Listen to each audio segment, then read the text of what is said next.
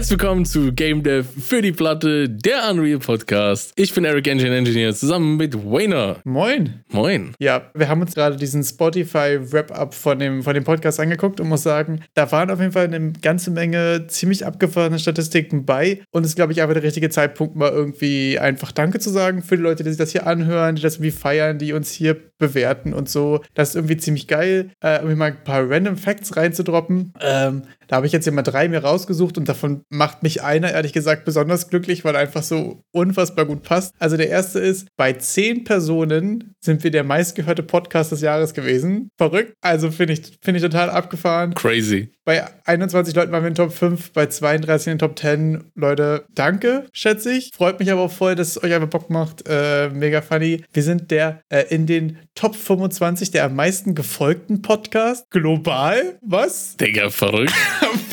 Bin ich auch völlig krank. Und jetzt kommt meine persönliche Lieblingsstatistik. Wir haben uns mal die Demografie unserer Zuhörerinnen äh, angeguckt und äh, ZuhörerInnen. Genau. Und die Artists, die ihr am meisten hört, sind auf Platz 1 und 2. Und man hätte, glaube ich, Erik und mich, wir können gleich darüber unterhalten, was wir sonst wahrscheinlich ausgesucht hätten, fast nicht besser beschreiben können als Alligator und Rammstein. Oder? Ja.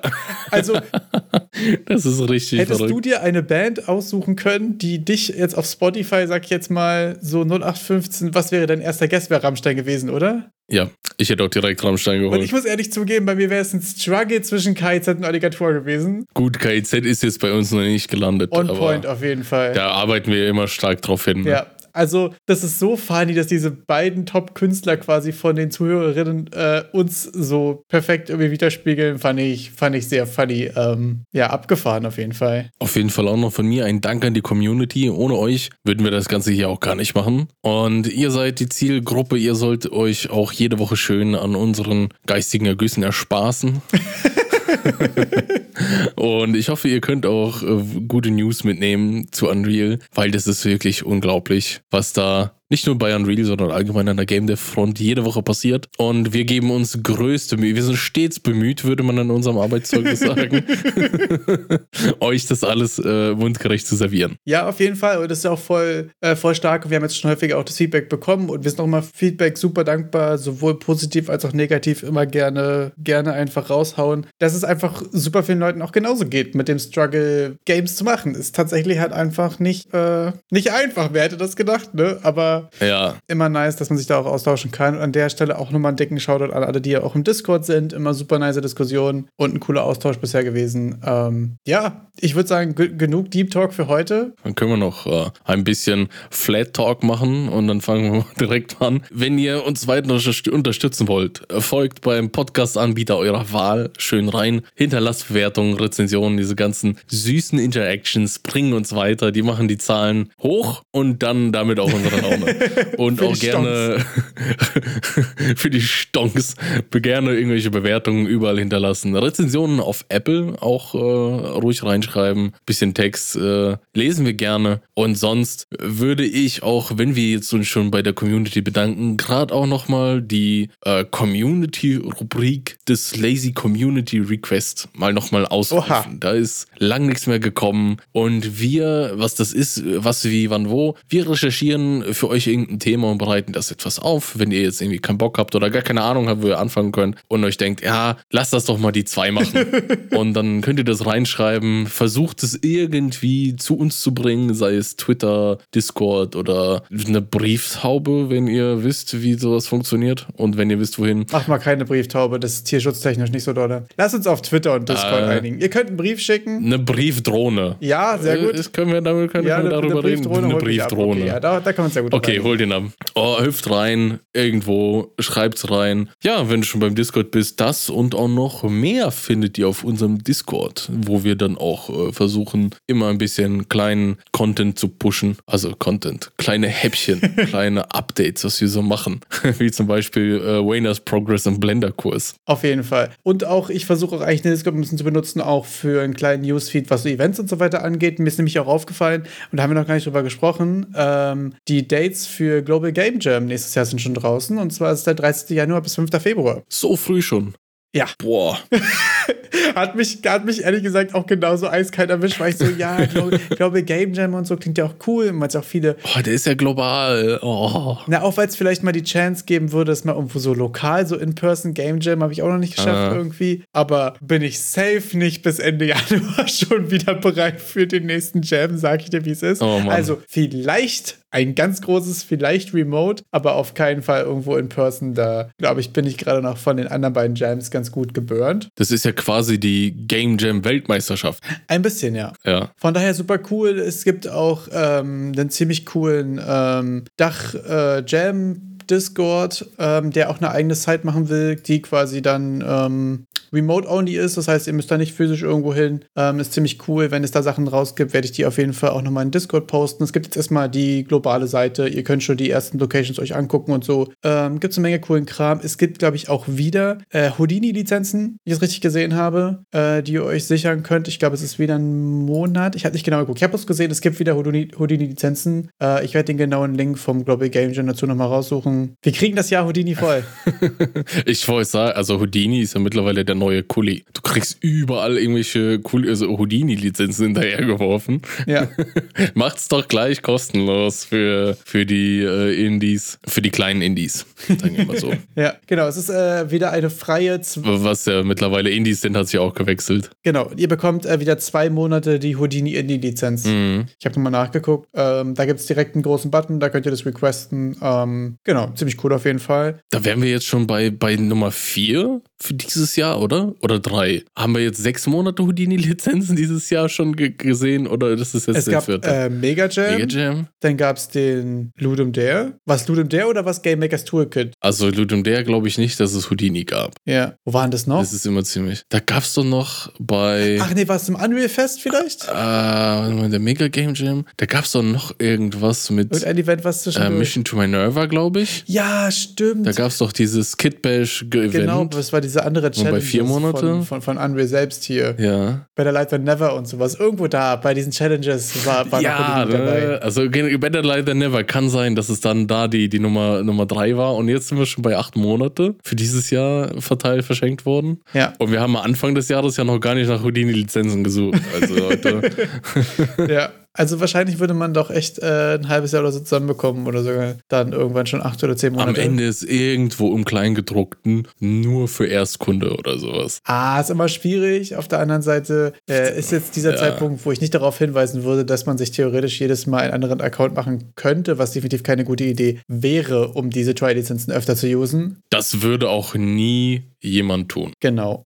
Ich habe letzte Woche ja über meine erste Folge der Game Dev Podcast, die ich jemals gehört habe, äh, gesprochen mit, mit Tom von Let's Game Dev und ich habe letztens dann mal wieder angefangen, in den YouTube-Channel reinzugucken. Ich habe den irgendwie ehrlich gesagt ein bisschen aus den Augen verloren, weil ich aber auch gerade so guided Content irgendwie in letzter Zeit nicht viel geguckt habe. Ich habe momentan immer sehr speziell Sachen nur gesucht oder so. Und da habe ich ein Video gefunden zum Quest-Stack, was ich erstmal größtenteils wirklich eine große Empfehlung aussprechen kann, einfach weil es auch funny gemacht ist. Also ein Quest-Stack mit dem Gang zur Toilette zu erklären, ist für mich auch einfach schon, das ist so 10 von 10 Pipi-Kaka-Humor, damit kriegst du mich total, sag ich dir, wie es ist. Gib mir mal die Einführung, was ein Quest-Stack ist. Also du, du sprichst für mich nur in Hieroglyphen. Genau, also ich er- frage mich gerade, was passiert. Genau, er erklärt den Quest-Stack nämlich so geil, einerseits an einem Dungeon aus Minish Cap, äh, einem Zelda-Game, und andererseits daran auf Toilette zu gehen, was einfach ultra funny ist. Und ein Quest-Stack ist quasi so bei dir dein mentaler Stack an Aufgaben, die du hast. Also du hast in dem Game quasi ein Problem, was du lösen willst. Okay, ich will gerne den Boss besiegen. Deswegen sagt mir der Nächste, okay, um den Boss zu besiegen, brauchst du aber die Big Fucking Gun. Deswegen, okay, nächster Stack, du brauchst die Gun.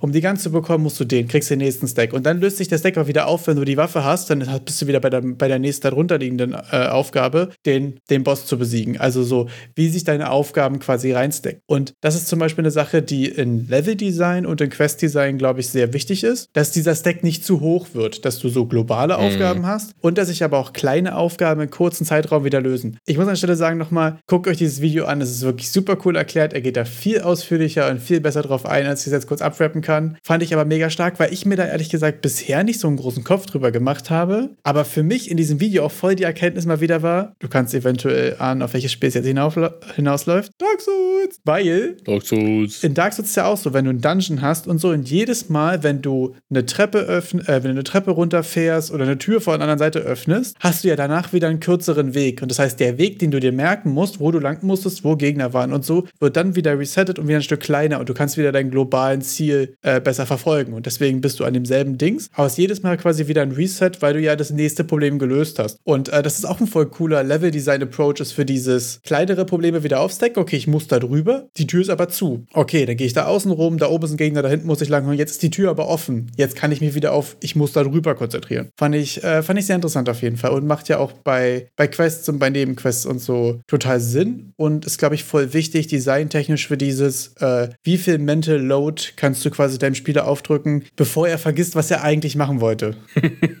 das ist ja quasi der Trick dabei. Das ist ja, man selbst ist ja auch so. Man geht in die Küche, man macht noch das, man macht noch das, man macht noch kurz den Geschirrspüler an, dann setzt man sich noch kurz einen Tee auf, dann holt man sich noch eine Kohle aus dem Kühlschrank und ist man so, warum war ich eigentlich hier? Und wenn das, warum war ich eigentlich hier deine Main Quest ist, ist es ja designtechnisch scheiße. Ja. Und äh, das fand ich super interessant, auch gerade diese, ähm, diese globaleren, langfristigeren Sachen quasi im Kopf zu behalten und diese kurzen Sachen dann halt auch schnell wieder aufzulösen, zu sagen. Ja, fand ich mega interessant auf jeden Fall. Und ist also so eine Sache, die irgendwie voll logisch ist, aber man ist sich nicht so richtig darüber bewusst, sondern es ist mehr so ein, so ein implizites Ding. Aber sich damit einmal ordentlich auseinanderzusetzen und das richtig im Blick zu haben, ist, glaube ich, designtechnisch super wertvoll. Ich finde es interessant, dass der dafür ein, ich glaube, älteres Zelda-Spiel genommen hat für eine Quest-Stack. Ja. Aber wenn ich jetzt gerade so darüber nachdenke, so äh, Legend of Zelda Breath of the Wild zum Beispiel, hat jetzt keine so tiefen Stacks, würde ich mal sagen. Also, dass die so, dass du so viele verschiedene Sachen machen musst, um irgendwas nächstes zu tun, sondern dass das alles eher so kleine Stacks sind, sage ich mal. Ich weiß jetzt nicht, wie, wie sollen wir uns denn äh, begriffstechnisch da jetzt orientieren? Ich würde sagen, so tiefe Stacks sind solche, wo du, ich muss das machen, um das zu tun, das zu tun, das zu tun, das zu tun und dass ich Das ist dann. ein hoher Stack. Also Stack ist ja, du stapelst, wenn ich wäre. Also dann hoher Stack, okay, dann stapeln wir das. genau. Aber dann hast du ja einen, bei dem du viele Aufgaben hast, die sich ja am Ende wieder auflösen. Genau. Also ich habe dann am Ende den Schlüssel gefunden. Mit dem Schlüssel kann ich zur Truhe gehen, da kriege ich den Haken. Mit dem Haken kann ich die Wand hochklettern, um dort dann die Kerze auszumachen, um das Rätsel zu lösen und die Waffe zu kriegen, mit der ich dann den Gegner besiegen kann. Genau. Und deswegen wäre quasi das der, die, die Baseline, der, der erste Teil des Stacks unten, jetzt innerhalb zum Beispiel von einem Dungeon oder innerhalb von einem Rätsel. Ich muss diese Wand hoch und dann ist der nächste, ich muss aber jetzt erstmal durch diese Tür, dafür brauche ich einen Schlüssel. Dann findest du den Schlüssel, damit löst sich der Schlüssel quasi auf, dann gehe ich in den nächsten Raum, habe aber immer noch das Globale, ich brauche ja den Haken. Dann kommst du jetzt in den nächsten Raum, musst ein Rätsel lösen oder drei Gegner besiegen, um an die Truhe zu kommen. Besiegst die drei Gegner, öffnest die Truhe, das geht vom Stack wieder runter, dann bekommst du den Enterhaken, kannst zurück und kannst den ersten Teil des Stacks lösen. Und so ist das quasi. Aber die bauen ja auch gegenseitig aufeinander auf. Ja. Aber wenn du das Ganze jetzt äh, spieltechnisch betrachtest, kannst du ja sehr, kannst du ja ein Spiel haben, das relativ linear geht und einen, sagen wir mal, Riesen-Stack hat, den du einfach durchgehst und auch alles abfolgen musst, oder? Du kannst nebeneinander kleinere Stacks haben. Ich kann hier die Aufgabe mal ein bisschen machen, die, die unabhängig voneinander sind. Also Genau. man kann es ja auch mal so betrachten. Ja. Und da finde ich ja ganz interessant, dass ja die, ich glaube, dass auch in dem GDC-Talk, den du mal zu Legend of Zelda reingestellt hattest, hatten die ja auch gesagt, dass die vom, vom Design her komplett weggegangen sind, dass sie vorher so diesen linearen Verlauf hatten. So, ich würde mal sagen, ein riesen Game-Stack, ein, ein riesen Quest-Stack zu diesen ganz vielen kleineren Stacks, die du halt immer, ich komme da jetzt nicht weiter, kannst du was machen, ich komme da nicht weiter, kann jetzt was anderes machen, was ja dann auch den, die Entwicklung von Dark Souls zu Elden Ring ein bisschen, finde ich, beschreibt. Dass du bei Dark Souls ja auch relativ linear weitergehen musstest. Ja, aber also ein lineares Spiel heißt nicht, dass es ein großer Stack ist, sondern der Stack ist ja meistens dann für, für ein bestimmtes Problem, für einen Dungeon, für einen Raum. Da hast du ja trotzdem quasi kleine, kleine Stacks. Das große ist dann einfach. Naja, man kann es ja, ich, du kennst mich doch, ich generalisiere, versuche das zu generalisieren aufs Spiel jetzt, diesen Stack. Das kannst du ja auch aufs Spiel betrachten. Genau, aber in einem normalen linearen Spiel sind es ja trotzdem Sachen, die sich nicht direkt aufeinander stapeln zwingend, obwohl du eine über, übergreifende Story hast, aber deine Probleme bilden sich ja trotzdem wieder in kleineren Stacks, die sich dann auch wieder auflösen, weil wenn du die Probleme die ganze Zeit mitnimmst und so, dann ist es ja auch viel zu, viel zu lange und viel zu groß und viel zu schwierig, dem irgendwie auch zu folgen. Aber so die Metroidvania-Spiele, die sind ja sehr, also da hast du ja dann, da siehst du ganz am Anfang, siehst du irgendwas und erst drei Stunden später erhältst du einen Gegenstand, mit dem ja. du den das Problem, das du am Anfang gesehen hast, überwinden kannst. Genau. Und ich verstehe das so wie, da wurde dann der Stack aufgemacht und stapelt sich, stapelt sich, stapelt sich, bis du diesen Gegenstand dann mal findest. Ja. Und dann sagst, ah, und jetzt wandern wir wieder zum Anfang zurück. Genau. Um es aufzumachen. Aber dann ist es ja für mich ja schon, dass es ein sehr hoher Stack ist, um da irgendwie hinzukommen. Ja. Der auch stimmt. aufs Spiel bezogen ist. so. Und dass du halt viele, manche Spiele hast, bei denen das halt nicht so ist. Weil du solche Open-World-Games, weil das einfach viel, die, die müssen kleiner sein, sonst. Ja, das sind halt so kleine, in sich geschlossene Probleme. G genau, die, äh, genau, ja, genau. Da hast du schon recht.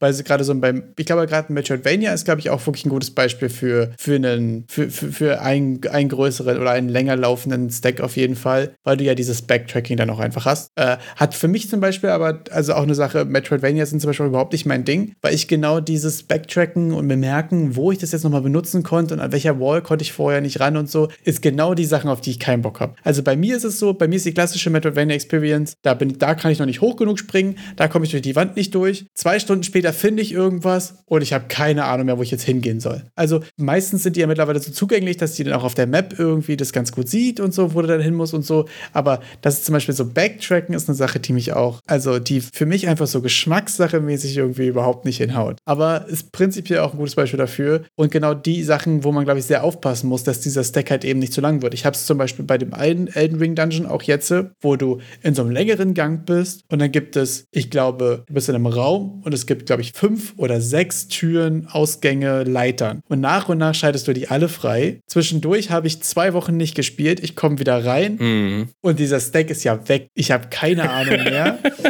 und ich bin todeslost. Und da merke ich zum Beispiel, hat sich für mich die Auflösung des Gesamtstacks für diesen Komplex dort, für das Level im Endeffekt, auch einfach zu, war zu, war zu lange, war zu groß. Hat mich krass discouraged, hat mich übelst, übelst den Kampf gekostet, auch wieder rauszukommen. Ähm, deswegen finde ich, finde ich super, super interessant designtechnisch und fand ich auch an dem Beispiel von Minish Cap, äh, von dem Minish Cap Level ziemlich cool gemacht, weil das dann natürlich, das ist so 2D, ganz klassischer Dungeon-Aufbau. Äh, Gerade so die alten Zelda-Games haben ja häufig dieses, du hast ein zentrales Problem, wofür du ein neues Tool brauchst. Im Laufe des Dings findest du Schlüssel, das sind so kleinere Stacks, und dann findest du den Schlüssel, dann kriegst du dein neues Tool und damit kannst du dann zum Bossraum oder irgendwas. Ein super klassisches Beispiel, woran man das auch einfach super gut erklären kann und fand ich, fand ich ziemlich stark. Ich finde es auch ganz interessant, dass das äh, wieder darauf äh, zurückläuft, dass man als Mensch sich einfach auch nicht so viel merken kann. Man hat ja irgendwie so, so wenn du, wenn du fünf Sachen oder so auf einmal siehst, dann siehst du direkt, dass es, es gibt halt dieses, ich sehe drei Sachen, ich weiß direkt, dass es drei sind und ab irgendwie fünf, sechs fängt man an zu zählen. Ja, ja. Wenn man das nicht mehr direkt visuell irgendwie versteht. Ja, weil Mental Load einfach dann irgendwie ein Problem ist. Ja, Mental Load und dann sage ich, ja, das ist auch, also wie, wie, wie beim Spielen, auch beim Programmieren, sehe ich da auch äh, Parallelen, dass da einfach der Mental Load zu hoch werden kann, wenn du es zu komplex machst. Ja. Jetzt das kleiner, kleiner Ausschweif.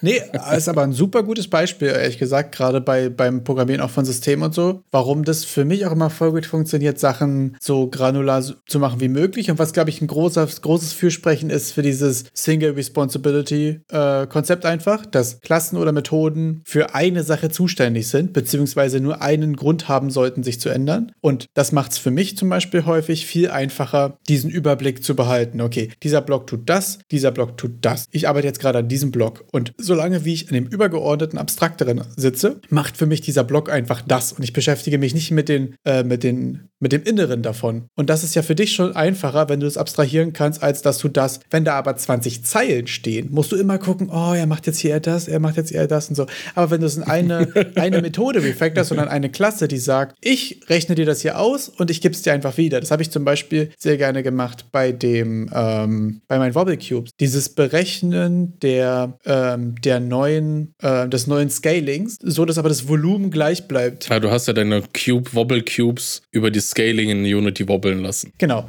Und ich habe jetzt gesagt, okay, ja. wenn ich jetzt will, dass er halb so hoch ist, dann ist er ja in den Breiten das 1 durch irgendwas Fache. Und damit ich das nicht jedes Mal diese fünf Zeilen habe, dann habe ich einfach eine, eine Methode, wo ich sage 0,5-fache Höhe und da gibt dir das Scaling zurück. Und schon kannst du immer sagen, hier kriege ich ein Scaling und hast nicht wieder drei Zeilen und hast nicht wieder Kleinigkeiten, sondern hast so eine Zeile, die sagt Return Scaling for Height, fertig. Und das sind diese abstrakten Sachen, was Coding sauberer und auch einfacher zu maintainen macht. Ähm, ja. Als Nebeninformation, dieses 1 durch wenn ihr wissen wollt, was das 1 durch ist, da ging es darum, dass der Wayner wollte, wollte so, so Cubes Volumen erhalten skalieren, also dass das Volumen gleich bleibt, aber sich halt nur anders verteilt. Und wenn, wenn man den natürlich nach oben zieht und höher zieht, dann wird er an den Seiten schmaler. Und äh, ich hatte mich mal hingesetzt in, in einer kleinen Phase von Sturm und Drang und mal ausgerechnet, was da die richtigen Formeln dafür sind. Falls euch die interessieren, gebe auf den Discord, die sind, die stehen da irgendwo bei uns drin. Ir irgendwo in den Bobby Cubes. Ja, ich kann sonst auch den, den Code nochmal scheren, äh, wenn es jemand interessiert, genau. Ähm, weil ich aber auch merke, dass es direkt besser natürlicher aussieht, wenn man sowas zum Beispiel da auch einfach Volumen erhalten macht.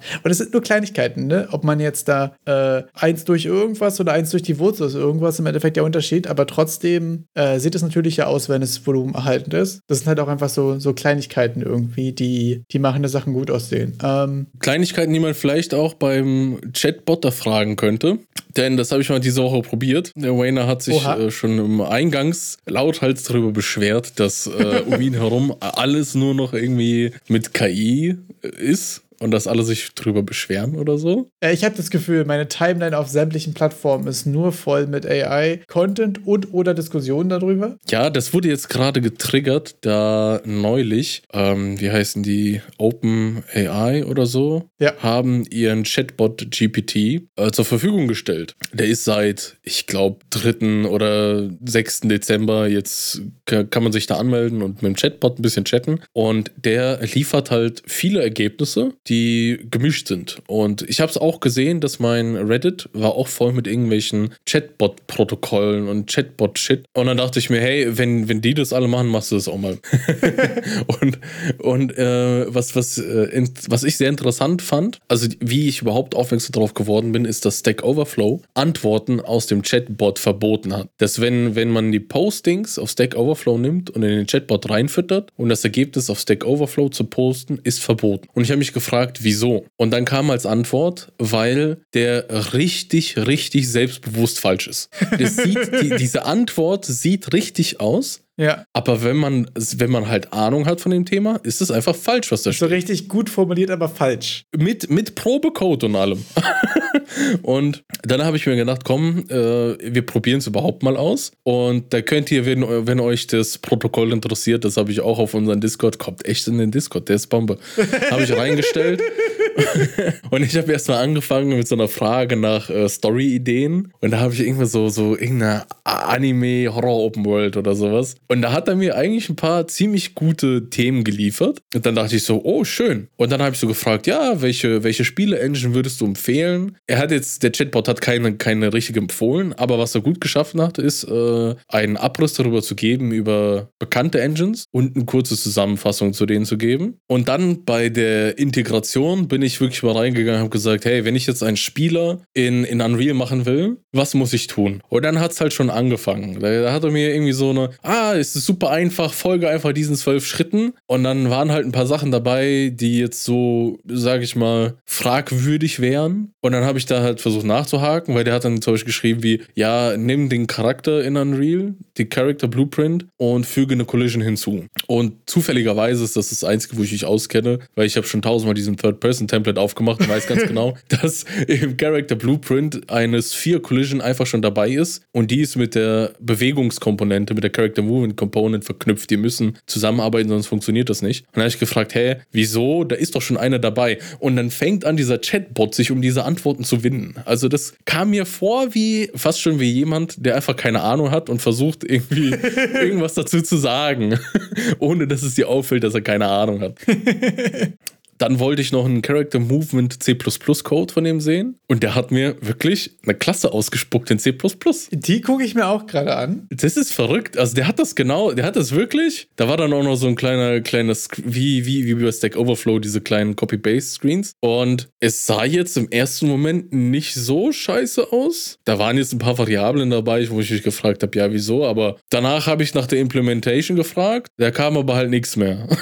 und dann, ja. Ich wollte gerade sagen, weil der hat nur, nur, einen, äh, nur Methodennamen und Interfaces definiert, aber kein. Das reicht ja, manchmal reicht es ja eigentlich sogar, ne, sowas. Man versteht ja dann in etwa. Man müsste die Methoden jetzt mit der richtigen Funktionalität füllen, ja. Genau. Aber das war eigentlich schon ganz cool. Ich glaube, dass es aber um nochmal darauf einzugehen, dass die Character Movement Component von Epic komplett anders aussieht. Die ist viel komplexer, die hat viel mehr Sachen. Also es ist an der Stelle, also ich wollte ja, dass der mir das erklärt, wie das funktioniert. Und zwar den Source Code von der Character Movement Component. Und das war dann in, dem, in der Stelle auch eigentlich falsch. Ja, Fazit für, für irgendwelche Ideen, wo das halt echt nicht so wichtig ist, wo die Nitty-Gritties nicht so viel zählen, ist es cool, weil er funktioniert es halt ganz gut. Ich habe da direkt, ich glaube, das war ein Anime Anime, Horror, Open World, Exploration Focus Game oder sowas, habe ich okay, gefragt. Und dann, und dann kamen da direkt ziemlich coole Ideen mit, äh, ist es eine Stadt und du musst in der Stadt gegen Dämonen kämpfen und die und die, äh, die hier die, die dunkle Vergangenheit der Stadt aufdecken oder so ein Scheiß. Ja. Es passt ja eigentlich zu dem, was ich gefragt habe. Ne? Also ich finde auch gerade so für ähm, mal so kurz so einen inhaltlichen Abriss oder eine Inspiration finde ich es auch ziemlich stark. Ich hatte letztens eine Idee für einen Narrativ für ein Game was ich irgendwie gerne in meine nächste Idee eigentlich gerne irgendwie reinbekommen möchte. Und habe dafür mal so zwei Buzzwords in so einen, nicht in den Chat-GPT, äh, sondern in so einen richtigen, also nicht einen richtigen, sondern so einen anderen Bot, der aus zwei Buzzwords eine, äh, das erste Kapitel einer Geschichte äh, ausschmeißen soll. okay, und das war okay. vor allem äh, für mich als Englisch-Pleb auf jeden Fall einfach fünf, sechs Zeilen und richtig gut geschrieben, einfach so qualitativ. Es war jetzt inhaltlich nicht der, nicht der Shit, aber es war einfach gut geschrieben. Es hat schon irgendwie äh, war ein cooles Ergebnis. Ich kann es ja mal rein, äh, reinschicken. Äh, das wird dann wahrscheinlich der, der Opener für die Steam-Seite, wird wahrscheinlich dann einfach genau das sein, weil besser und cooler schaffe ich das nicht auf Englisch zu schreiben.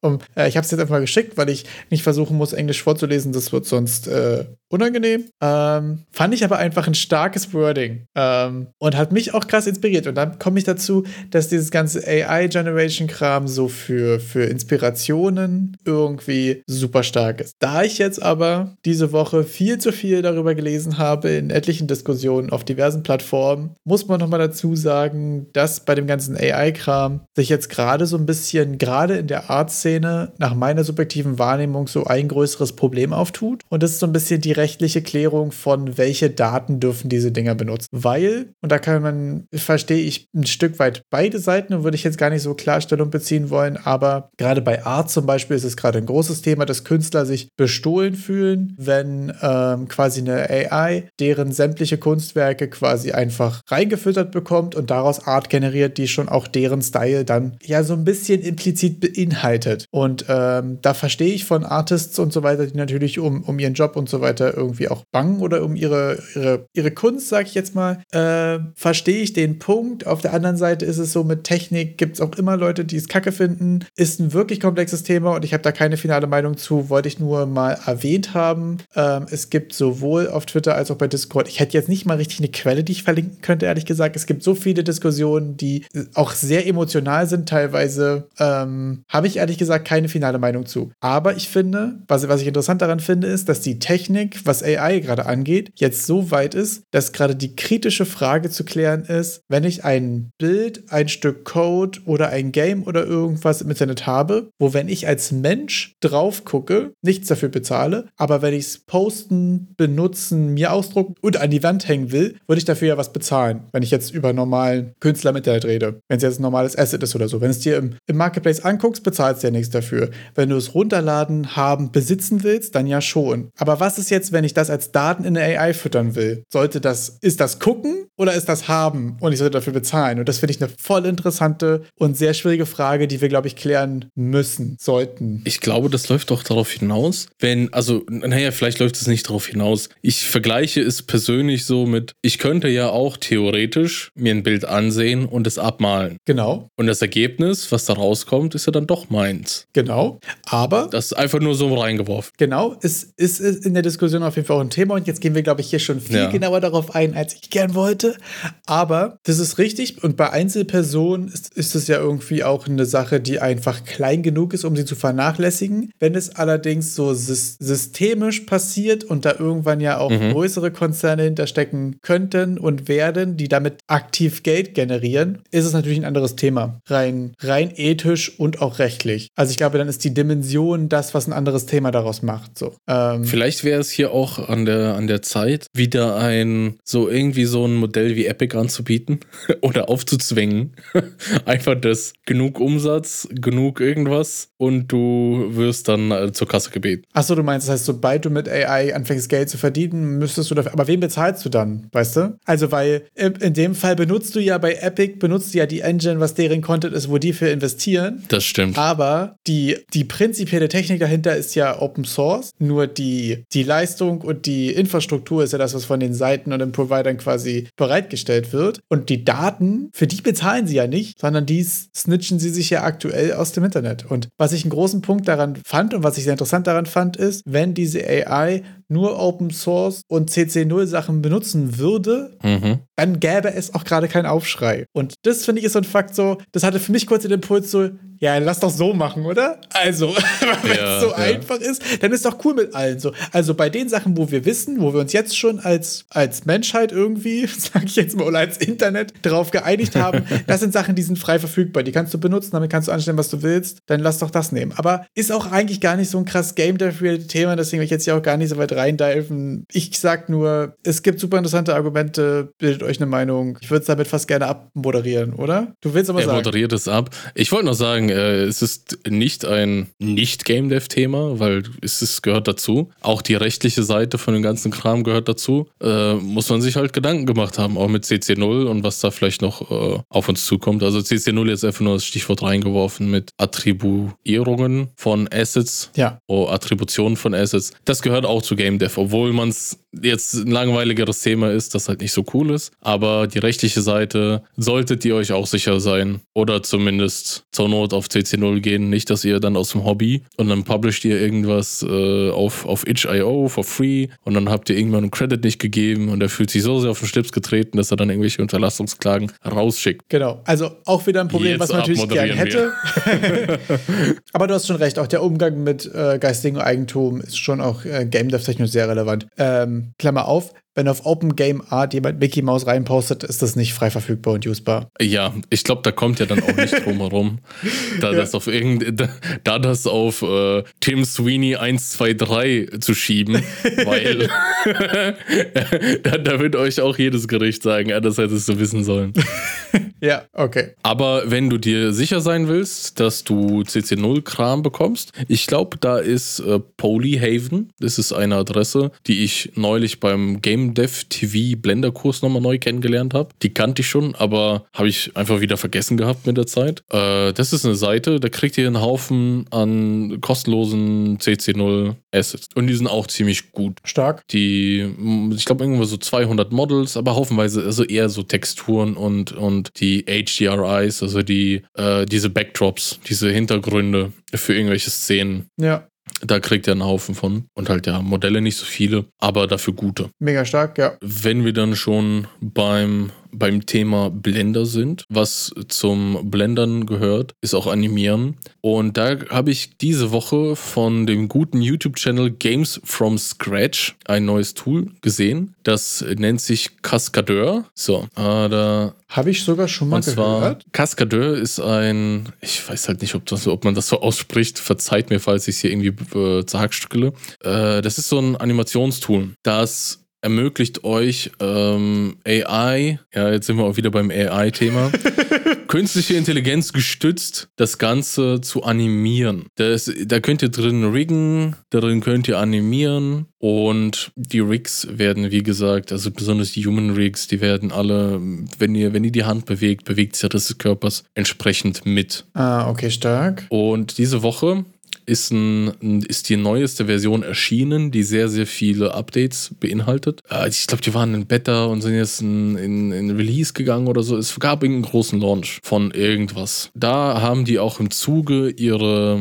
Licensing Sachen angepasst. Ich wollte gerade reinsteigen. Ich habe gerade, ich das Video geskippt und ich sehe gerade eine Basic-Lizenz. Die ist free, solange wie eurer Revenue genau. unter 100.000 im Jahr ist. Danke, Leute. Genau das, so. Genau so. Die ist aber noch ein bisschen mehr limitiert, aber die Limitationen sind jetzt nicht so übertrieben. Also, ihr dürft in der Basic-Lizenz bis zu 300 Frames exportieren für eine Animation. 300, 300, 300 Frames. 300 Frames in eine Animation Animation bedeutet. Also man animiert, wenn es hochkommt, sage ich mal ganz blöd, 30 FPS. Ich glaube 60 FPS animieren, also wirklich die Frames setzen, ist, ist sehr aufwendig. Ja. Äh, bei Animationen hat man ja solche Schlüsselposen, die genannten Keyframes, und dazwischen wird einfach nur interpoliert. Hm damit es smooth aussieht. Und 300 Frames, also da, da könnt ihr mindestens 10 Sekunden damit animieren. Und eine Animation, die länger als 10 Sekunden ist, die, also die, die müsst ihr erstmal finden. Ihr könnt auch längere Animationen dann in zwei aufteilen und das Ganze dann. Also man kann auch um diese Limitationen sich herumschlängeln und bis zu 120 Joints, also 120 Gelenke. Also der, ich habe mal nachgeschaut, so ein Basic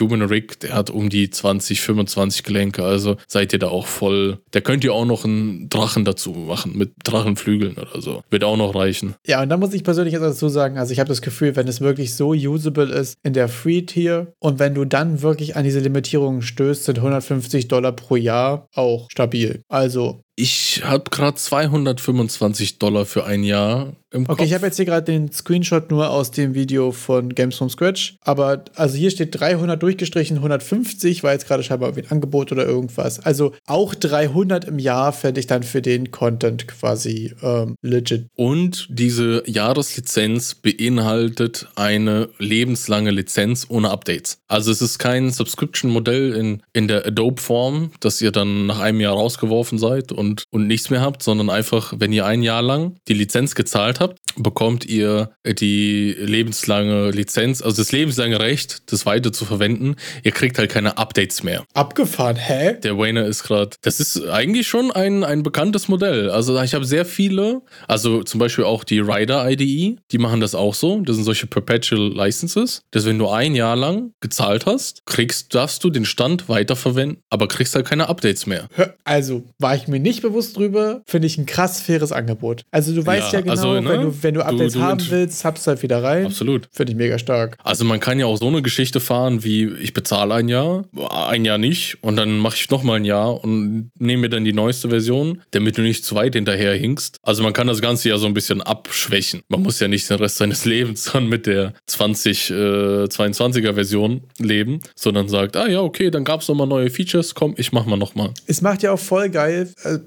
es macht ja auch voll gut, wenn du jetzt einen Iterationszyklus deines Games für ein Jahr hast einen Entwicklungszeitraum. Und wenn du mal später eine Kleinigkeit nachpatchen musst, musst du halt nicht wieder ins Abo-Ding rein, sondern du kannst mal kurz den Arm anheben ja. oder irgendwas machen. Und das finde ich gerade so schön daran, dass du damit die Maintainability von deinem Projekt einfach stark erhöhst. Und okay, ich muss glaube, ich muss auch, äh, ich muss auch gleich mal reinspringen. Es, es tut mir echt im Herzen weh, vielleicht da bei Adobe mal noch was Positives zu sagen, aber ich glaube, Substance Painter macht das auch so. Du kannst Substance Painter auf Steam kaufen für 260 Euro oder sowas. Und dann kannst du auch ohne Updates es benutzen für den Rest deines Lebens. Es ist mit dieser ganzen Creative Cloud Geschichte funktioniert das nicht mehr, aber da, es gibt mehrere, die das machen, weil das auch, finde ich, einfach ein sehr faires Modell ist, hm. dass ich es immer weiter verwenden darf, aber halt keine Updates bekomme, weil natürlich arbeiten die ja auch für Updates und einmal bezahlt und für immer benutzen, wie FL Studio das macht, was ja eigentlich auch super strong ist. Also da kriegst du lebenslang Updates, wenn du die einmal kaufst. Hm. Das ist für Softwareprodukte, die eigentlich so ein, ich sag mal doof, unendlichen Lebenszyklus haben, äh, eigentlich ist auch cool. Ja,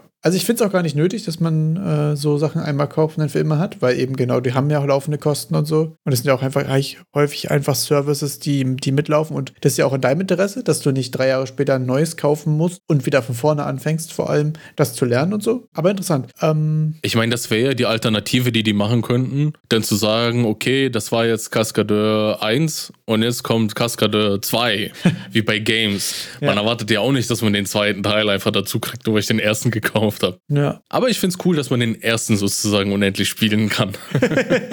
ja, stark auf jeden Fall. Sieht aber auch so ziemlich cool aus, das Tool. Hast du es schon mal benutzt eigentlich oder? Nee, nee. Äh, ich bin jetzt auch ja wie du den Blender-Kurs am machen. Und wenn, wenn ich mal den ersten Teil so durch habe im Blender-Kurs, dachte ich, dass ich mich mal ein bisschen, also dass dann blende ich mir irgendeine kleine Figur und aha, jag die mal in Kaskadeur rein und probiere das mal aus. Das ist eine ziemlich coole Idee, ja. Wie weit bist du mit dem Blender-Kurs? Wie war es deine Erfahrung bisher? Können wir mal kurz in die Game, Game Dev TV-Erfahrung reindiven? Ich war bei 16 Prozent, glaube ich. Und finde es super, finde es cool. Also alles mal ausprobieren, alles nochmal neu machen. Obwohl ich ja schon, ich sag mal, lange mit Blender meine On-Off-Beziehung habe, ist es halt cool, sich nochmal neu kennenzulernen mit, mit dem, äh, mit einem richtigen Instructor, der dir dann alles erklärt und nochmal auf, auf Höhe bringt. Und ich gucke mir auch alles wirklich an. Ja. Ich glaube, da habe ich von dir gehört, dass du mal ein paar gerne ein paar Sachen skippst. Aber das Problem hatte ich in Unity ganz doll. Dadurch, dass ich ja einfach ja. so ein bisschen äh, Vorwissen durch Unreal und so weiter habe, ist es immer schwierig, wenn es um Themen geht, die man halt kennt. Bei mir ist dann das Problem, dass ich dann irgendwie abschalte, raustabe oder durchskippe und dadurch halt dann die doch wichtigen Informationen, wichtigen Shortcuts und den eigentlichen Mehrwert, wenn es jemand dir richtig ordentlich konstruiert irgendwie beibringen will, ähm, dass du den irgendwie verlierst. Und das Ding ist gerade auch meine Erkenntnis, wie ich Sachen am besten lerne, wirklich so dieses, ich gucke mir einen groben Überblick-Tutorial an, das ist meistens irgendwelcher YouTube-Kram, so, so ein bisschen fluff einfach. Dann fange ich an, wirklich hands dirty irgendwas zu machen, reindiven und was Dummes ausprobieren. Und dann nochmal richtig einen Kurs, ein aufgebautes, ein ordentliches oder auch in die, in die Doku, zum Beispiel bei Unity merke ich, dass super viele Best Practices und so einfach sehr geil in der Dokumentation stehen. Fand ich sehr stark. Mhm.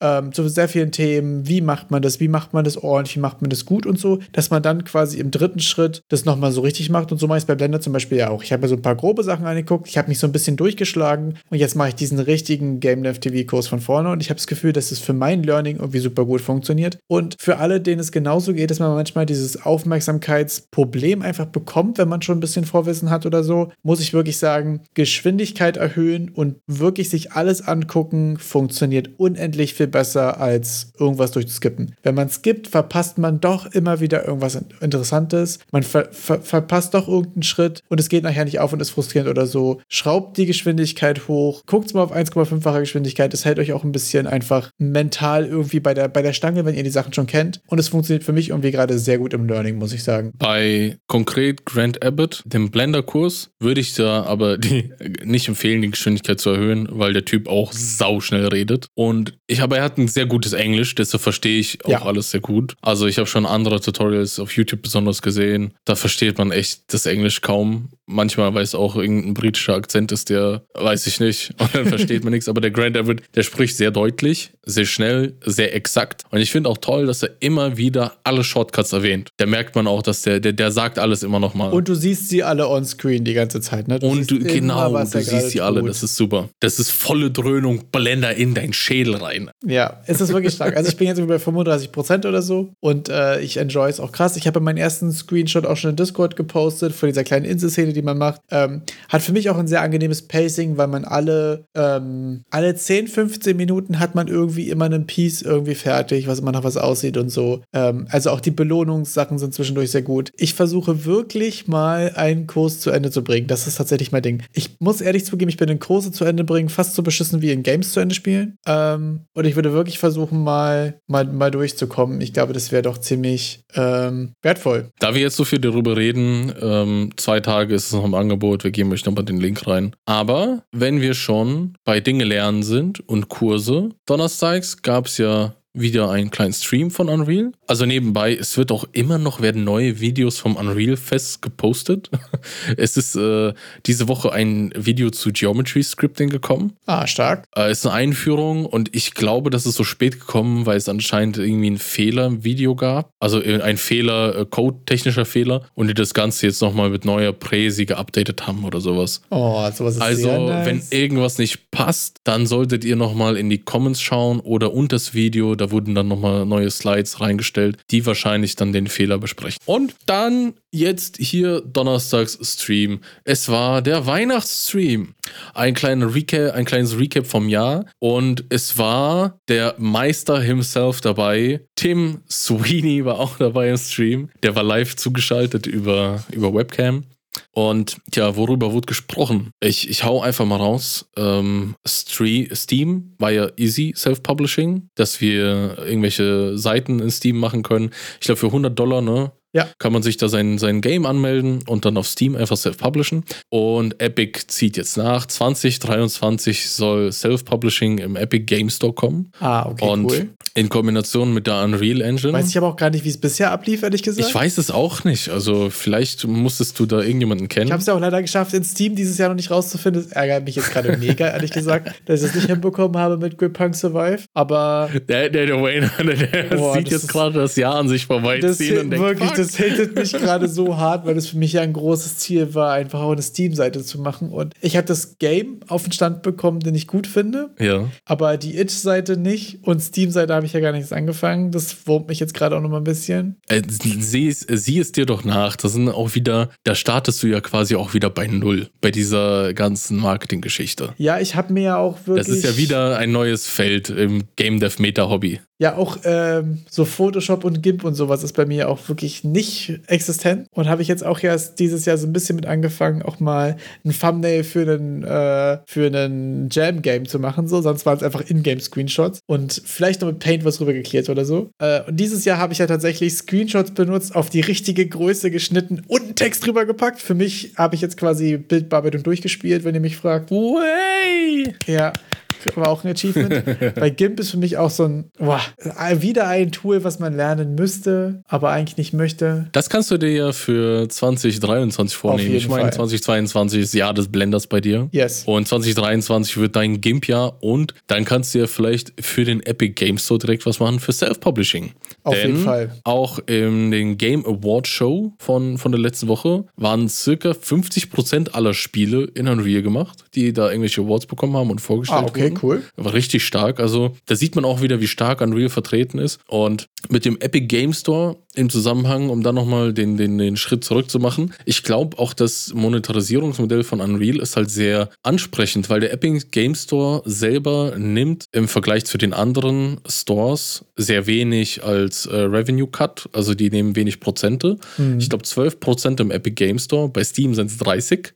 Und wenn ihr die Unreal Engine benutzt, müsst ihr ja äh, auch irgendeine Prozentzahl, ich glaube 5 waren es oder so, von eurem Umsatz abtreten an Unreal, der äh, eine Million überschreitet. Und jetzt kommen wir zum Epic Game Store. Das alles, was im Epic Game Store anfällt, könnt ihr auf diese 12% vom Epic Game Store anrechnen. Das heißt, ihr müsst maximal, wenn ihr das in Epic Game Store published, müsst ihr maximal 12% abgeben. Und wenn ihr dann über diese, ich, jetzt müsste ich Unreal bezahlen, Schwelle kommt, Ja, müsst ihr es nicht bezahlen, weil das mit den 12% schon integriert ist. interessant auf jeden Fall. Also auf die Sales Epic Game Store pusht halt auch seinen eigenen Store und ist durch diesen Cut und in Kombination mit der Unreal Engine einfach sehr geil für Unreal Games. Muss man mal einfach mal so sagen. war, also war ja auch klar, dass sie diesen Knopf irgendwann drücken. Also, dass sie diesen Und die, Hebel ja, die haben den Knopf gedrückt, der fällt fast ab, haben die den gehämmert bei mir. Also Also in der Kombination mit Self-Publish ist natürlich die, ähm, das Ding so, die Aussicht darauf. Also du würdest ja dann de facto in Summe mit einem Unreal Engine basierten Game, du hast gesagt 12% im Epic Game Store und 30% plus 5%, wenn man jetzt so optimistisch ist, Probleme, die wir gerne hätten, über eine Million Umsatz machst, wärst du ja bei 35%, also 30 oder 35, je nachdem wie dein, wie dein Umsatz ist, bei Steam. Das ist schon, also 18 oder 23% sind schon ein krasser Unterschied einfach. Ah, nee, 12, weil die äh, fallen ja dann weg. Also es bleibt bei 12. Im Epic Games Store. Genau, die Differenz sind 18 oder 23 im Vergleich zu Steam.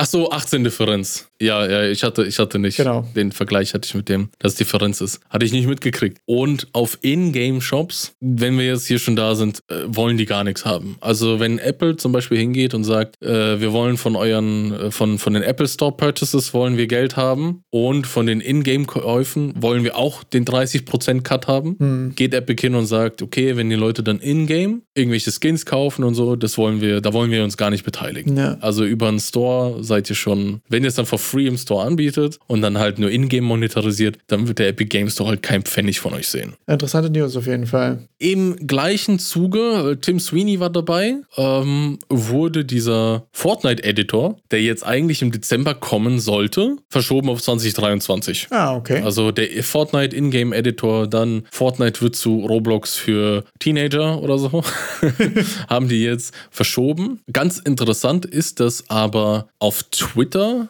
gab es welche Stimmen, und zwar von Fortnite Creative hieß der Tweet, Twitter-Handle, äh, dass das eigentlich hätte jetzt am Donnerstag vorgestellt werden sollen.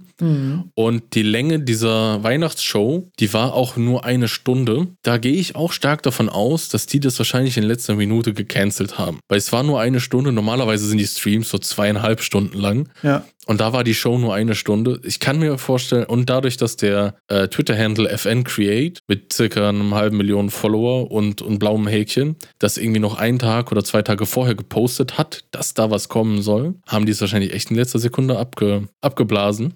Aber es wurde auch die neue Scripting Sprache von Epic vorge also erwähnt. Okay. Und zwar heißt sie The Verse. Und die soll mit dem Fortnite Creator Editor kommen und soll äh, so schnell wie C und so einfach wie Python und die soll die eierlegende Wollmilchsau werden. Ah, okay. Entwickelt von dem Haskell. Entwickler, ich weiß nicht, ob du Haskell kennst. Ich habe es Ja. mal leidigerweise im Studium kennengelernt, ein Semester lang. ähm, äh, es soll eine logikbasierte Sprache werden. Die wurde jetzt mal vorgestellt, Open Source, und die soll dann das Metaverse befeuern, das anscheinend in Fortnite äh, stattfinden wird. Interessant. Und das soll dann auch die Scripting-Sprache in Fortnite werden. Hm. Die wird dann wahrscheinlich also auch für quasi den normalen Engine-Use zur Verfügung stellen? Ich glaube auch. Also dadurch, dass ja Fortnite äh, den Unreal Editor bekommt, wird das ja dann wahrscheinlich auch einfach in Unreal eingebaut sein und wird, ich weiß halt auch nicht, wie das jetzt so sich dann zu Blueprints verhält. Wird das jetzt endlich die Alternative, die wir uns die ganze gewünscht haben, statt irgendwie C++ mit sich mit dem Nippel durch die Lasche? Wird das der brauchbare C++-Workflow einfach die Ganz die genau, C++ ditchen und einfach das zu nehmen. Äh, wir werden es sehen. Ich habe mir angefangen, den Talk, es gibt einen Talk vom Haskell-Entwickler zu dieser Sprache, äh, weil der ja auch mitentwickelt hat. Also Tim, der, der CEO von Epic und der Haskell-Entwickler machen das irgendwie zusammen und die arbeiten schon seit circa 13 Jahren an diesem Konzept, das richtig auf die Beine zu stellen. Es, die, da kommt was Großes auf uns zu was ja. das anbetrifft. Und dadurch, dass das ja in Fortnite integriert wird und Fortnite auch so einen riesen Playerbase hat, sage ich mal, ich finde es spannend, weil es gibt in letzter Zeit viele Sprachen, die sich äh, als, als Konkurrenten von C++ avanci- avancieren wollen. Ja, gab es schon immer. Also habe ich das Gefühl, jede neue Sprache immer. Aber wenn du das mit Fortnite verbindest, dann hast du zumindest eine, einen Haufen von, von Leuten, die das programmieren, weil die Fortnite wollen. Also, dass du das so, so ein bisschen reinzwingst in die, in die Gesellschaft, ist mal auch interessant zu sehen, was da passiert. Ich finde es aber ehrlich gesagt super interessant, weil ich jetzt gedacht hätte, die Fortnite-Zielgruppe ist jetzt ja erstmal in meiner, in meiner Wahrnehmung jetzt nicht zwingend ultra Coding-affin. Und für die hätte ich jetzt gesagt, wäre Blueprint ja eigentlich der, der Way to go. Dass sie jetzt da quasi nochmal eine klassische, getippte, nicht grafische Sprache ist, ne, soll eine klassische Scripting-Language, also keine grafische nicht. sein. Also, vielleicht ist die ja dann noch, ist sie ja viel kompatibler mit Blueprint, als wir uns das gerade vorstellen können. Also, äh, vielleicht gibt es dann so ein Eins, also, ja, jetzt, jetzt, ne, das sind Eric-Träume, was jetzt ausgesprochen wird. okay. Dass ich äh, Verse-Code schreibe und dann Knopf drücke und rechts den äquivalenten Blueprint dazu bekomme und auch zurück. Das wäre ja auch äh, vielleicht möglich. Keine Ahnung, was die sich da ausdenken. Ja, meine Frage wäre jetzt fast, ähm, wo, sich das, wo sich das quasi einordnet in der Struktur. Also ist es so, dass Verse Code sich ja quasi auf C++-Module bezieht und beziehen sich dann Blueprints weiterhin auf C++-Module oder beziehen sich Blueprints dann auf, auf Verse und Verse ist quasi die, die Middleware dazwischen, also äh, rein infrastrukturtechnisch, äh, architekturtechnisch? Das sehen wir dann alles, wenn es rauskommt. Nächstes Jahr angekündigt. Wenn ihr mehr Informationen dazu wollt, ich habe einen Artikel dazu gefunden, der einigermaßen okay ist von der Zusammenfassung. Der beinhaltet auch den, ich sag mal, das falsche Announcement. Wir, werden auch noch das Video zum Haskell Vortrag, zum Haskell Dude Vortrag reinstellen. Der, der erzählt so ein bisschen, was so die Designphilosophie hinter der Sprache ist, dass sie das sehr, sehr, sehr logisch gestalten wollen, dass das ein, die, dass die Sprache eigentlich auf einer Nische, einer Nische basiert, funktionelle, äh, logische Programmierung. Also, wen es interessiert, der kann sich das mal ansehen. Ich habe mich eigentlich schon ziemlich wohl gefühlt, wie, wie das da funktioniert, aber ich habe auch ein paar Jahre Mathestudium hinter mir. Deshalb kann es vielleicht weniger für alle äh, entsprechen, diese Sprache. Also, es ist halt echt eine, eine andere Art und Weise, glaube ich, wie da gedacht wird. Sehr interessant, ja. Aber das soll dann in Fortnite reingehen. Ich habe keine Ahnung. Ich habe gedacht, Blueprints, Fortnite wird schon, wird schon reichen, aber die haben da was Größeres. Es soll ja auch das komplette Metaverse befeuern, diese Sprache. Also es, die, die denken da größer. Genau, also man weiß ja auch gar nicht, ob jetzt wirklich äh, Fortnite Creative ähm, sozusagen der Timeslot für den Release dieser Sprache ist oder wirklich der Anlass dafür oder die, Ur die Ursache in dem Fall. Ähm, vielleicht ist es ja was, dass sie sagen, okay, wir brauchen hier irgendwie eine Scripting-Sprache, die, die quasi wirklich type-based ist, ähm, aber was, was irgendwie C ähm, besseren Workflow hat als C. Also vielleicht ist die Daseinsberechtigung für diese Sprache unabhängig von Fortnite Creative, meine ich jetzt, weißt du? Und äh, das auf jeden Fall. Das kann gut sein, dass das eventuell als Bundle so gut klingt, aber eventuell auch unabhängig voneinander entstanden ist so. Äh, Fände ich sehr interessant. Die heißt ja auch Verse wegen Metaverse, äh, Me Me Vers, Metaverse. Habe ich jetzt gar nicht drüber nachgedacht. Okay, ja, stimmt. D nein, nein, also es ist wirklich, die, die möchten mit dieser Sprache die Grundlage für für das Metaverse schafft.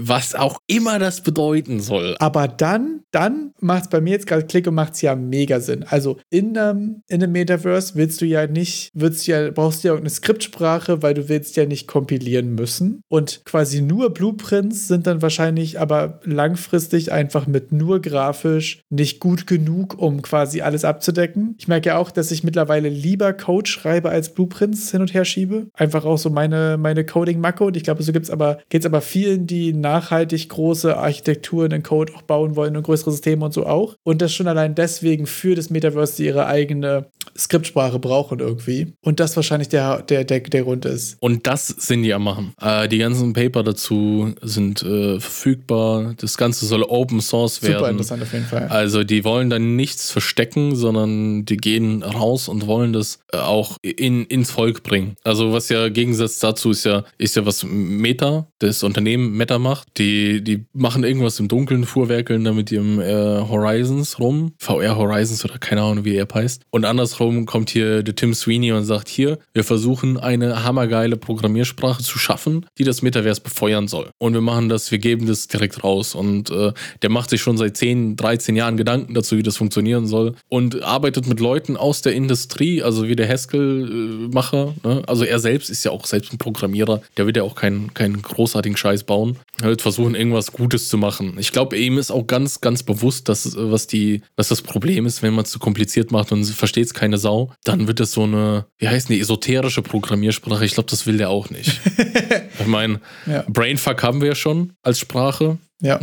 Wir brauchen kein zweites Brainfuck. Ich bin gespannt, was auf einen zukommt. Es ist auch nicht auf Unreal Engine bezogen, sondern soll auch mit anderen Engines funktionieren. Deshalb, wir sehen, was kommt. Weil wir jetzt schon die ganze Zeit über eh über Coding, Architektur und so weiter sprechen, hattest du noch eine Unreal News? Sonst hätte ich noch, äh, noch mal, noch mal Coding Nerdshit mitgebracht. Und zwar wurde mir letztens ein Video empfohlen, was ich jetzt mittlerweile bestimmt zwei oder dreimal schon gesehen habe. Und ich bin der Meinung, ich habe immer noch nicht alles davon aufgenommen. Äh, äh, Legendary ähm, Martin Fowler auf dem äh, auf der GoTo-Conference. Das ist so, so richtig, richtig Coding, Programming. Ähm, guter Stuff. Auf jeden Fall, da sind eine Menge super interessante Talks. Kann ich generell nur empfehlen. Und der hat ein Video gemacht, äh, hat einen Talk gemacht über Event-Driven Architecture. Und da wir sowohl in Unity als auch in Unreal viel mit Events und äh, Callbacks und mit solchen Sachen und so arbeiten, äh, wollte ich das einfach allgemein mal kurz empfehlen. Ähm, hat sehr viel über, ähm, ja, über verschiedene Typen der Architektur Architektur und über so Common Misconceptions gesprochen, hat ein paar sehr interessante ähm, über ein paar sehr, äh, sehr, interessante Worte einfach gesprochen. Zum Beispiel Commands versus Events sind ja Sachen, die häufig, finde ich, ähm, so ein bisschen gleichzeitig nebenbei verwendet werden und so, die aber ja doch eigentlich was, was anderes implizieren. Also, dass ein Event häufig ja eine Benachrichtigung ist oder ein State transportieren kann oder so, einfach ein Publish ist quasi. Und dass ein Command dagegen eine, eine, eine, äh, eine Information ist, die eine direkte Handlung schon implizit mit dabei hat. Und weiß ich nicht. Also insgesamt einfach sehr starkes Video. Ich glaube, wenn ihr noch nicht lange in Game Engines und so weiter unterwegs seid, ist es wahrscheinlich im ersten Moment erstmal krass overwhelming. Aber gerade so ein bisschen Event-Driven Architecture so im Hinterkopf auf dem Schirm zu haben, ist, glaube ich, eine gute Idee. Das ist eins von diesen Videos, was ich mir, was ich auch, glaube ich, sogar am Anfang in Unreal schon mal gesehen habe, das oder ein anderes Video über Event-Driven Architecture. Ich kann mich leider nicht mehr genau erinnern. Was man so sieht und man hat es so ein bisschen auf dem Schirm und zwei, drei Jahre später guckt man es nochmal oder auch ein halbes Jahr später und dann fängt man an richtig zu verstehen, worum es geht und dann zieht man auch den, den richtigen Mehrwert aus den, aus den Learnings. Ähm, Geht auch eine Stunde, könnt ihr euch mal gönnen. Ich bin gespannt, wie oft du es dir ansehen musst, bis du irgendwann sagst, ja, ich habe es verstanden, was da passiert. So richtig, so richtig bis zum Ende nachvollzogen. Also ich glaube, die gesamte Martin Fowler Weisheit aufzunehmen, dauert ein bisschen länger. Ja, es ist, aber es dauert echt manchmal lang. Ähm, ist auf jeden Fall stark. Ist ja auch aus dem ganzen äh, Refactoring, Clean Coding äh, Universum und so sowieso auch ein Name, den man dann irgendwann kennt. Ähm, genau. Fand ich auf jeden Fall ziemlich stark stark. Äh, hat auch gerade bei dem ganzen Event-Driven-Kram so schön nochmal so Vorteile und Nachteile auch aufgezeigt. Also gerade so Events haben ja den großen Vorteil, dass halt alles so decoupled ist. Also die Sachen hängen nicht direkt voneinander ab. Wenn du jetzt äh, ein Event hast mit meine Lebenspunkte haben sich geändert und du hast ein User-Interface, was die Lebenspunkte anzeigt, dann kann das Interface sagen, okay, ich will gerne auf die Lebenspunkte gucken. Und wenn ich jetzt meine Health Bar wegschmeiße, dann geht nichts kaputt. So, das wäre, wenn ich jetzt äh, jeden Tick meine Lebenspunkte ans UI senden würde und dann lösche ich mein UI, dann ist es weg. Dann habe ich eine Null Pointer äh, Exception, dann kratzt es ab so. Das ist dieses, du hast halt kein Coupling, was halt gut ist. Auf der anderen Seite kannst du aber auch jetzt deinen Datenflow nicht so direkt sehen, weil du siehst, okay, hier wird zwar ein Event geschmissen, aber du musst extra quasi gucken, wo wird dieses, wer subscribt sich auf dieses Event oder wer guckt auf diesen Databind oder so. Das heißt, der große Vorteil ist halt, dass es decoupled ist und dass es alles ein bisschen einzelner, ein bisschen unabhängiger ist. Du hast aber auch den Nachteil, dass der Flow halt eventuell auf den ersten Blick nicht so direkt erkennbar ist und dass ähm, das zu verstehen schwieriger machen kann. Aber auch nur, wenn man halt mit diesen Konzepten nicht, nicht vertraut ist einfach. Und deswegen sind solche Videos auch so stark, wenn man sich darauf einigt, ähm, so als Community auch, wie Sachen definiert sind, wie Sachen heißen und so, dann ähm, hilft es voll schnell, Verständnis für eine Sachen zu bekommen. Das ist ja bei allen Sachen so, auch bei diesen ganzen Patterns und so. Wenn irgendwas Observer heißt, weißt du, worum es geht. Wenn irgendwas State heißt, weißt du, worum es geht. Das ist einfach so Conception. Und genauso ist auch dieses, was sind Events und was sind Commands zum Beispiel voll gut zu wissen, gerade wenn du mit anderen Leuten zusammenarbeitest, dass die auch wissen, was bedeutet ein Event, was bedeutet ein Command und was sind der Unterschied. Und solche Sachen machen, glaube ich, so Projekte und Zusammenarbeiten und Maintainability von Projekten irgendwie deutlich stärker und sind, ähm, sind auf jeden Fall wichtig. Da fällt mir einfach nochmal auf, ähm, mit den Namen und sich dann zurechtzufinden, dass es halt auch einfach dauert, solche Sachen zu verinnerlichen. Also ich merke bei mir oft, dass ich, ähm, man liest sich Sachen durch und hat irgendwie so ein konzeptionelles, so einfach ein Verständnis dafür, was da vielleicht passiert. Ja. Aber das habe ich dann mit der Zeit gemerkt, äh, reicht nicht, um das auch in der Tiefe einfach so umzusetzen. Ja. Einfach sich das einmal durchlesen und dann sitze ich da, okay, ich habe verstanden, die, die Sätze, einfach was da steht, verstehe ich, aber es wirklich, äh, wirklich verinnerlicht zu haben, um in dieser Struktur zu denken, das dauert immer lange und ist anstrengend. Na total. Also auch wenn, wenn, wenn ihr frustriert seid, dass es irgendwie alles keinen Sinn macht und nicht hilft, gebt euch Zeit. Das ja. ist echt nicht so leicht, weil Game Dev ist dieses Meta-Hobby. Das ist jetzt mein Lieblingsding. Game Dev, das Meta-Hobby. Meta hat nichts mit Meta zu tun, hat nichts mit Metaverse zu tun.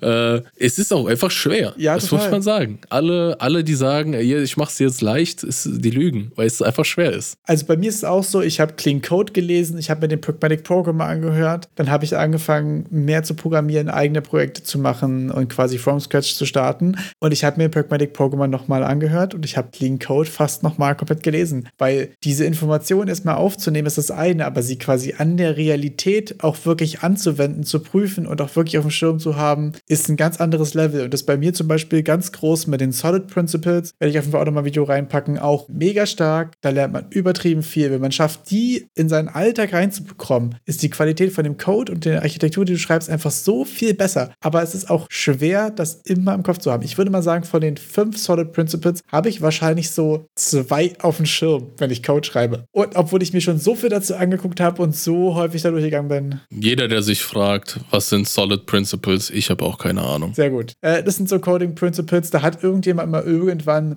so fünf Prinzipien für guten Code aufgeschrieben und irgendwann ist jemand anderem mal aufgefallen. Diese fünf Überschriften ergeben genau das Wort Solid. Nice. Und da sind solche Sachen bei wie Single Responsibility, wo wir, worüber wir vorhin äh, gesprochen haben, ähm, dass Methoden und Klassen quasi einen Nutzen haben sollten oder auch im übertragenen Sinne nur einen Grund, sich zu ändern. Open Closed, sowas wie deine, deine Software sollte einfach zur Erweiterung sein, aber closed für inhaltliche Änderung. Das jetzt zum Beispiel bei meiner State Machine zum Beispiel, wo ich die Chemistry Engine von Breath of the Wild gebaut habe, sollte es, sollte ich so, so strukturieren, dass es einfach ist, neue Elemente hinzuzufügen, was viel wichtiger ist, als so Funktionalität inhaltlich ändern zu können, sondern sollte open dafür sein, sein, erweitert zu werden, eben um neue States und so. Das ist quasi das, was den Fokus da angeht. Da gibt es Videos und Blog-Einträge und alles Mögliche, die das viel besser erklären als ich. Und ich werde auf jeden Fall noch ein paar Links raussuchen und reinpacken in die Beschreibung. Ähm, das ist ein Prozess, ich habe das Gefühl, ich habe immer mal das Gefühl, dass ich in den Sachen schon krank besser geworden bin in den letzten ein, zwei Jahren und besonders auch seitdem ich jetzt irgendwie so Game Dev als das Meta-Hobby äh, prak praktiziere so und trotzdem bin ich noch lange nicht da, wo ich hin will. Also ich glaube, so geht es uns auch allen. Also lasst euch da auch wirklich nicht verunsichern, wenn ich jetzt hier mit Wörtern um mich werfe, die ihr eventuell nicht kennt oder irgendwas. Ich bin jetzt auf dem Stand, dass ich viele Wörter davon schon kenne und die meisten davon aber trotzdem noch nicht schaffe, meinen Alltag effizient irgendwie einzubauen und irgendwas. Ähm, das ist auch einfach ein Prozess und da geht es uns allen so. Das Meta-Hobby, das funktioniert ja auch nur so gut wie die schlechte, sch schwächste Kette, nee, schwächste Glied in der Kette. So, jetzt habe ich es ja komplett zerfetzt, diesen Spruch. Aber ich kommt mir, fällt mir auch mal wieder auf, dass wenn ich irgendwie versuche, was zu machen, dann komme ich bis zu dem Punkt, wo ich gerade an meine, an meine schwächste Unterdisziplin stoße. So, ja. Sei es Animation oder sei es irgendwas in GIMP oder sowas. Ja. Und dann kommt der Frust und dann hört man auf. Und ich glaube, diesen, diesen Base-Level im Meta-Hobby anzuheben, hervorheben. Da sind wir gerade ganz gut dabei mit dem Blender-Kurs, habe ich das Gefühl. Auf jeden Fall auch. Also merke ich auch, dass bei mir, wenn man die Tools irgendwann drauf hat und die einzelnen Disziplinen irgendwie einigermaßen auf die Reihe kriegt, bei mir ist zum Beispiel gerade so äh, Materials und Shaders und alles, was so, was so Texturen, Magic ist und so, alles, was irgendwie so mit, was für eine Farbe wird hier auf einer Oberfläche abgebildet zu tun hat, ist für mich irgendwie auch noch total, total Harry Potter Hexenwerk. Und da merke ich auch, das sind so Roadblocks, die man irgendwie so nach und nach sich einfach erschließen muss in dem, in dem Game Dev-Thema. Dann möchte ich noch zum wir nähern uns dem Ende dieser Folge und trotzdem wird die Folge weiterhin mit geilem Content gefüllt und zwar äh, der Content meiner Woche. Ich habe einen coolen YouTube-Channel gefunden. Ich meine, nach letzte Woche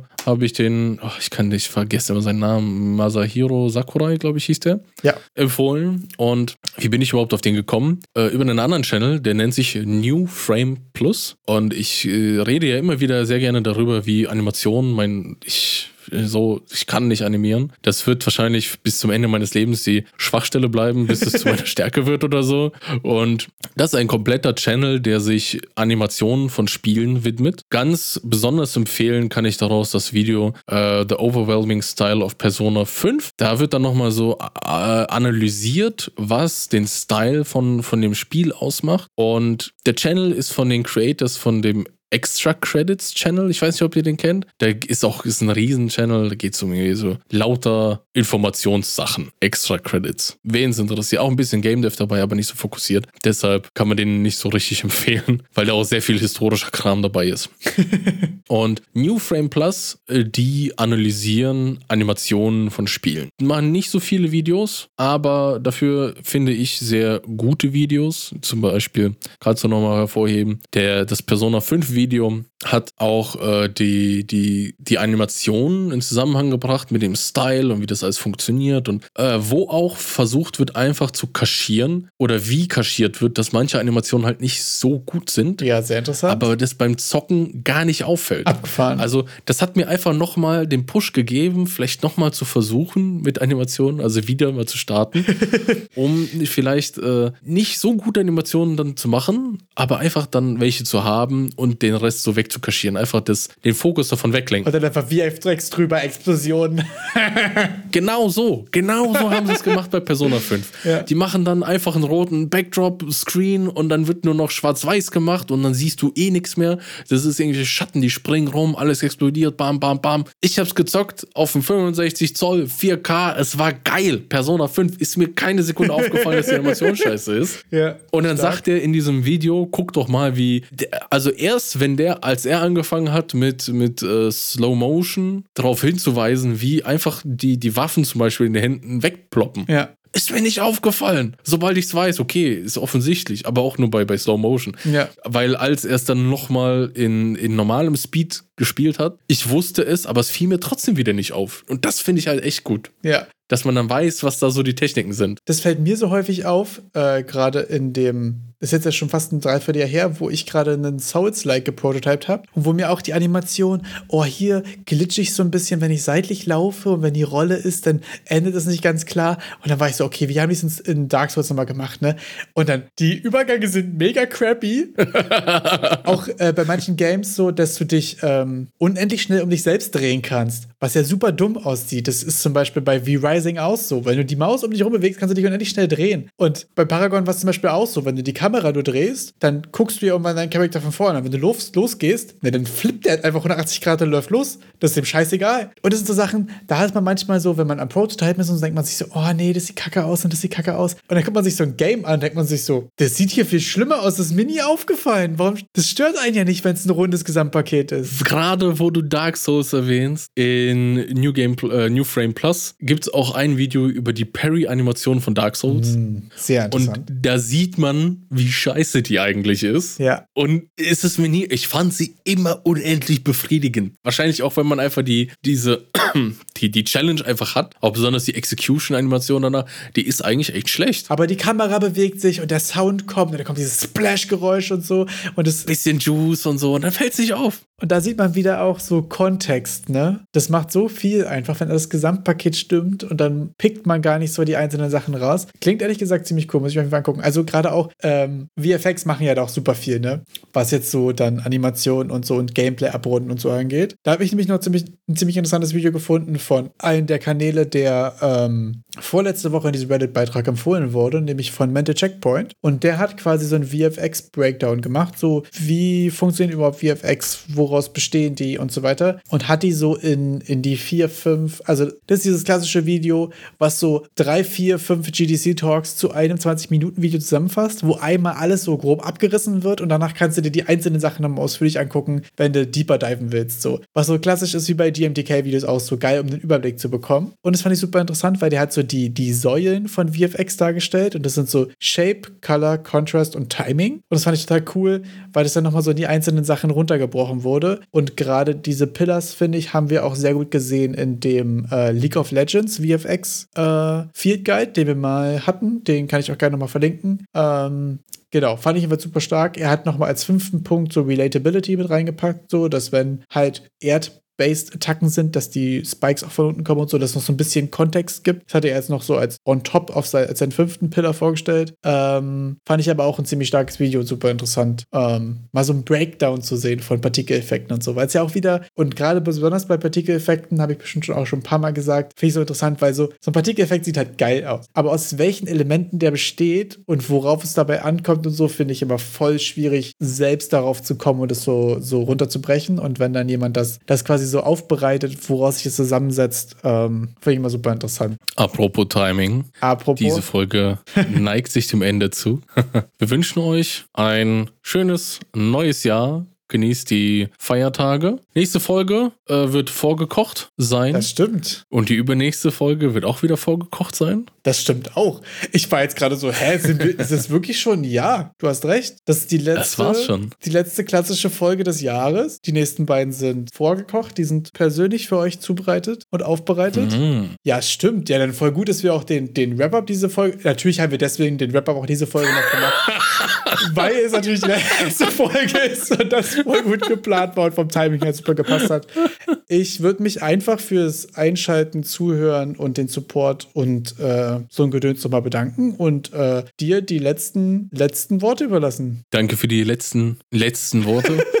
Genießt die Feiertage mit euren Lieben. Und ihr könnt ja die Feiertage auch nutzen. Vielleicht im Alltag hat man weniger Zeit, aber jetzt ist super Möglichkeit, an seinem Meta-Hobby Game Dev zu feilen. Meta-Hobby muss Über- auf jeden Fall auf dem Titel stehen, da kommen wir jetzt nicht drum rum. Übertreibt's nicht. Äh, nicht, dass ihr mit dem Meta-Hobby Burnout aus den Meta-Feiertagen rausgeht.